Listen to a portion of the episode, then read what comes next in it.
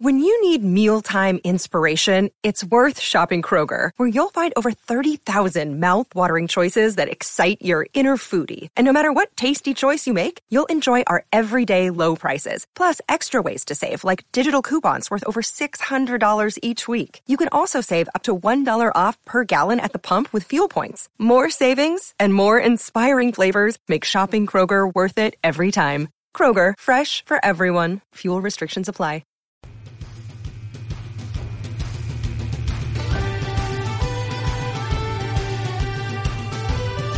Welcome to our latest Irish Illustrated Insider Recruiting Extra podcast. Pete Sampson joined by Kevin Sinclair. We're back. Um, Notre Dame off back to back road wins. First time that's happened, I think, since 2011, at least against Power Five teams.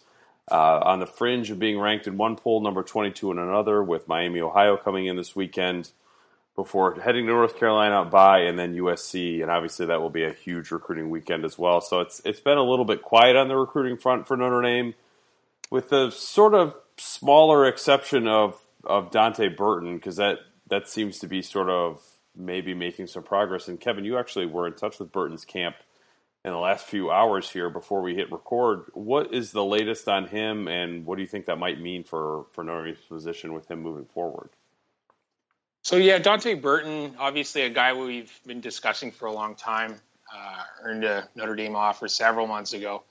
Um, got a call uh, from his camp, like he said this morning. Um, the big sort of talk with him in terms of Notre Dame and his recruitment has been um, his ACT, um, which he rewrote uh, early this month. He's been awaiting results.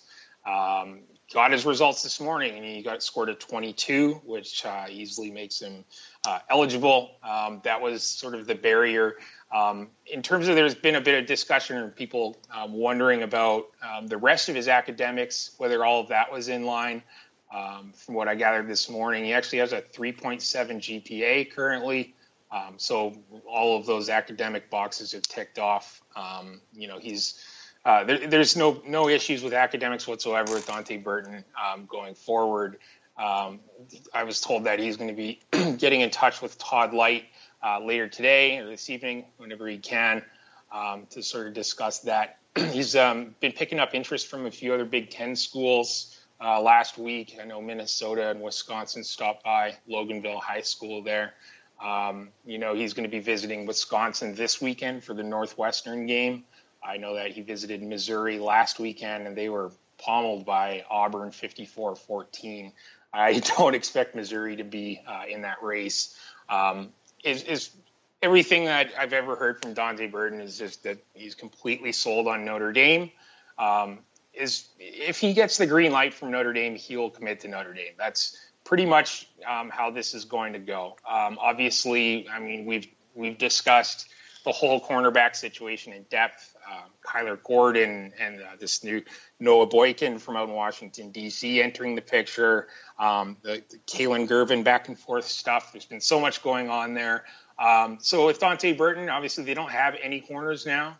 Uh, um, you know he's going to be you know open to committing to Notre Dame. I'm, I feel really confident about that.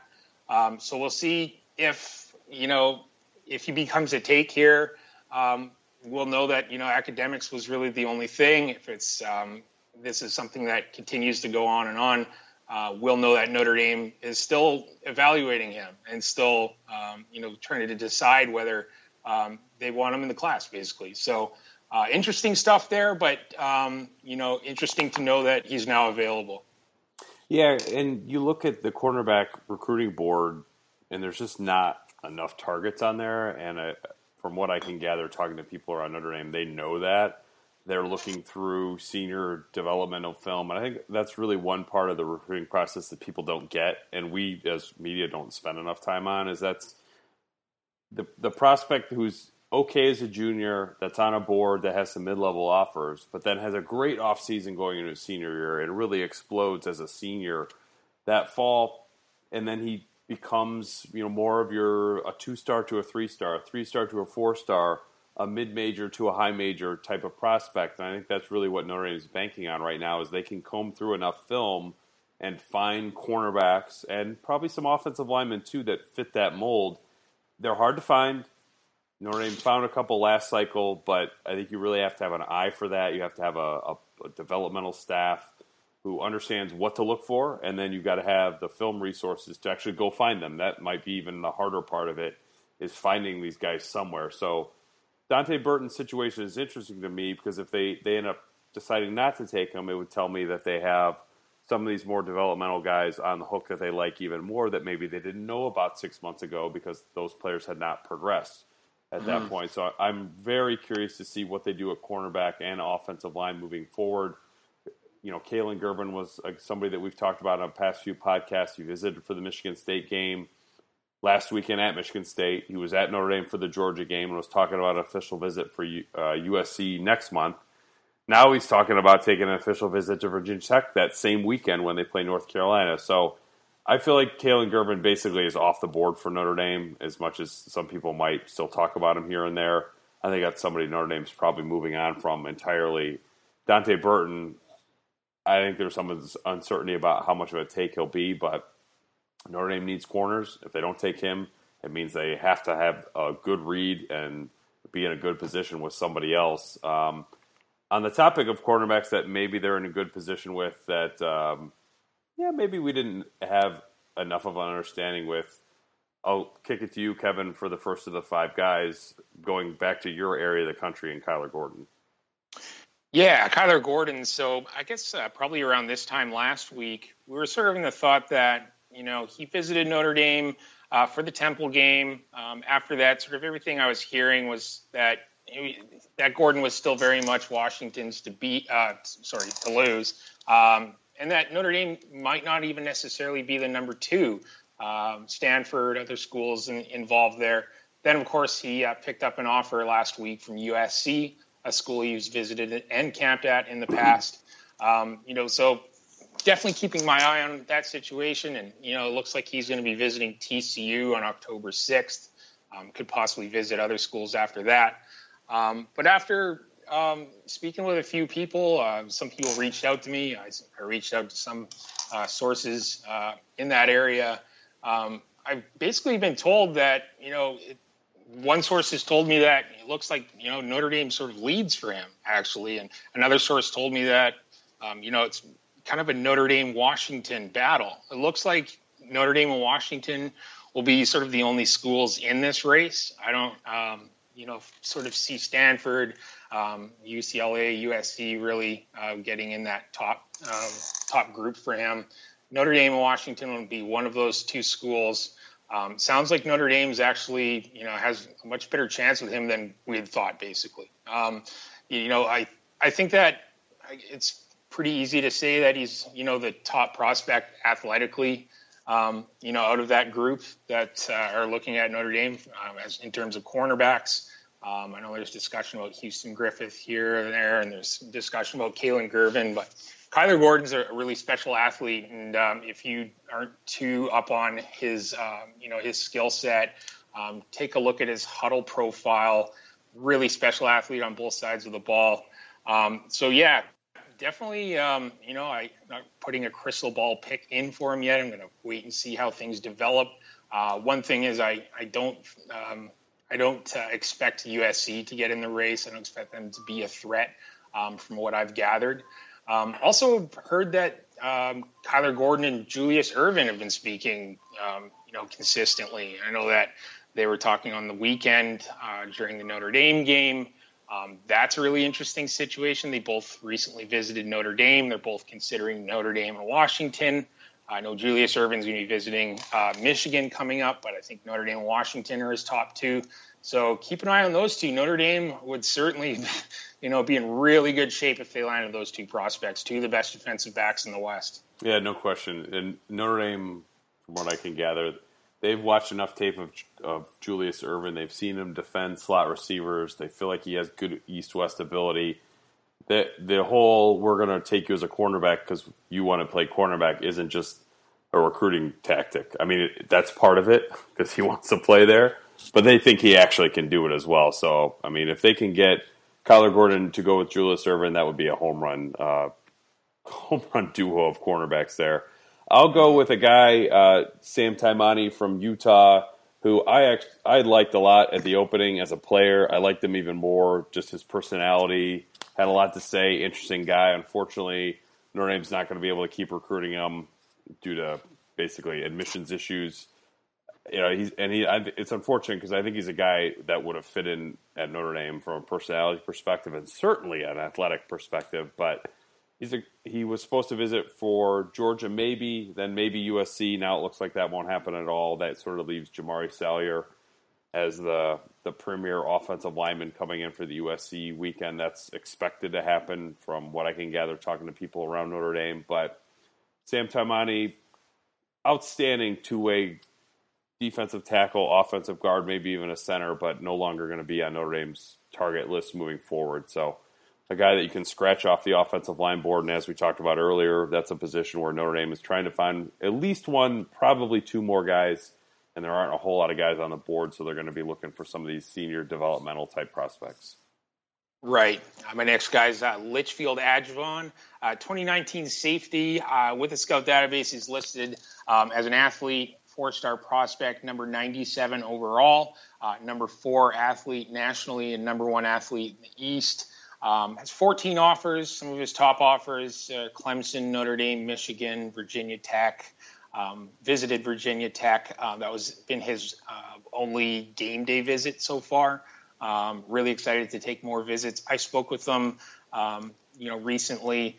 Uh, he's going to be visiting Notre Dame this weekend. I don't expect it to be a big, you know, official visit weekend or just sort of visit weekend in general for the Miami of Ohio game.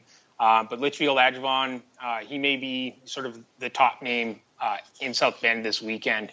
Uh, definitely a priority recruit here. Notre Dame offered him, sort of, you know, picked him out and uh, offered him a long time ago and have been, um, you know, really in consistent contact. Um, he spoke with me about Coach Clark Lea.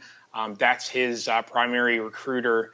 Um, definitely hears from Todd Lyght as well, but he's developed a really good relationship with Clark Lea um, on a personal level, and that sounds like uh, something that's continuing to grow and sort of sounds like one of those um, from from his perspective, basically painted the picture to me that it was like you know he's a a coach who's a lot different than others. Um, he's sort of said that Coach Clark Lea has you know a personal relationship with him where the rest of you know, the coaches out there that are recruiting him um, really just you know making him feel like a football player, not so much like a person is basically what he told me. Um, you know, I, he is going to make the best decision he can for the future. Um, you know, talking about NFL or anything like that is sort of a laughable topic to him. He's very just in tune with um, making the best future for himself outside of football. Um, visited Notre Dame in the summer. Um, of course, taking an official visit, unofficial visit this weekend. Told me he's hearing from a few more schools that aren't on his, on his offer list: Penn State, uh, Pitt. But um, definitely a priority prospect for Notre Dame, and definitely a guy I'm starting to feel really good about Notre Dame landing in the future. Yeah, also seems very mature because he looks like he's 27 years old. Uh, uh, Mike, I'm going to go Kevin Austin, Notre Dame commitment. When he committed, created a little bit of buzz, which was interesting because he said he was going to take official visits elsewhere, which ran counter to what his dad told me at the opening when he said when he's committed, he's 100% committed, no visits elsewhere. It appears the son has come around to the father's point of view here. Uh, Kevin, I think he told you last night that he won't be taking other official visits.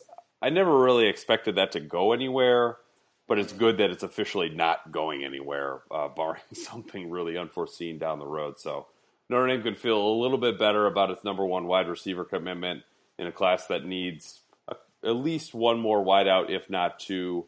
Kevin Austin seems to be more coming around to being a recruiter for Notre Dame opposed to being recruited by other schools against Notre Dame. That's just a good place for Notre Dame to be. It's certainly worth mentioning on this podcast on every message board because Kevin Austin is a really damn good football player and they need to keep him in line. And now they don't have to worry about that nearly as much. So Kevin Austin, he's number two for me this week. And Kevin, you're going to wrap up our five guys with a guy who will be throwing passes to Kevin Austin down the road. Yeah, you bet. Phil Jurkovec has been outstanding this season so far. I sort of went through, um, you know, the five games he's played this year and racked up his, uh, you know, tallied up his stats. Um, so he's thrown uh, 121 passes, 89 completions, so 73.6 completion percentage, uh, 1,472 pass yards, averaging 294.4 yards pass yards per game. 24 total touchdowns, 12 passing and 12 rushing, uh, to only two interceptions. And keep in mind, I know that at least two of those games he left the game at halftime, including um, just on Friday. He racked up five touchdowns and 355 pass yards on 19 completions on 23 passes in the first half. So um, some of these games, you know, including the first game of this season, they were playing, you know, a program from Ohio that is a regular in the playoffs, a really strong program, and he's he's torching these programs for you know 40 plus points. Um, you know, he added. I had a good discussion with him recently. He added a good 15 pounds, maybe a bit more of that, of really good mass, really good strength. Um, been working with trainers. Um, you can see it. Um, you know, I've been watching his film. I felt like his his uh, release is quicker. He has such great um, throwing mechanics, and for his age, he really does. Um, and when I asked him about his strength, you know, he sort of that's what he spoke about. He was working on getting the ball up quicker, and um, so that sort of confirmed that notion. And um, you know, with his extra size, you know, I actually interviewed one of his offensive linemen because he's being recruited by Notre Dame, 2019 kid, and he told me that you know, with this added size, he's, he's always been a really great runner. Um, been a big threat with his legs, but now he's you know he's able to break tackles and he's just a, a even grittier runner now. So um, you know, this is a really quality uh, prospect. If you're a Notre Dame fan, um, and you were, anyways, it's time to get excited about um, this guy, in my opinion. Um, playing really, really good football. Uh, the number one program in the WPIAL, uh, which is you know Class 6A Western Pennsylvania football.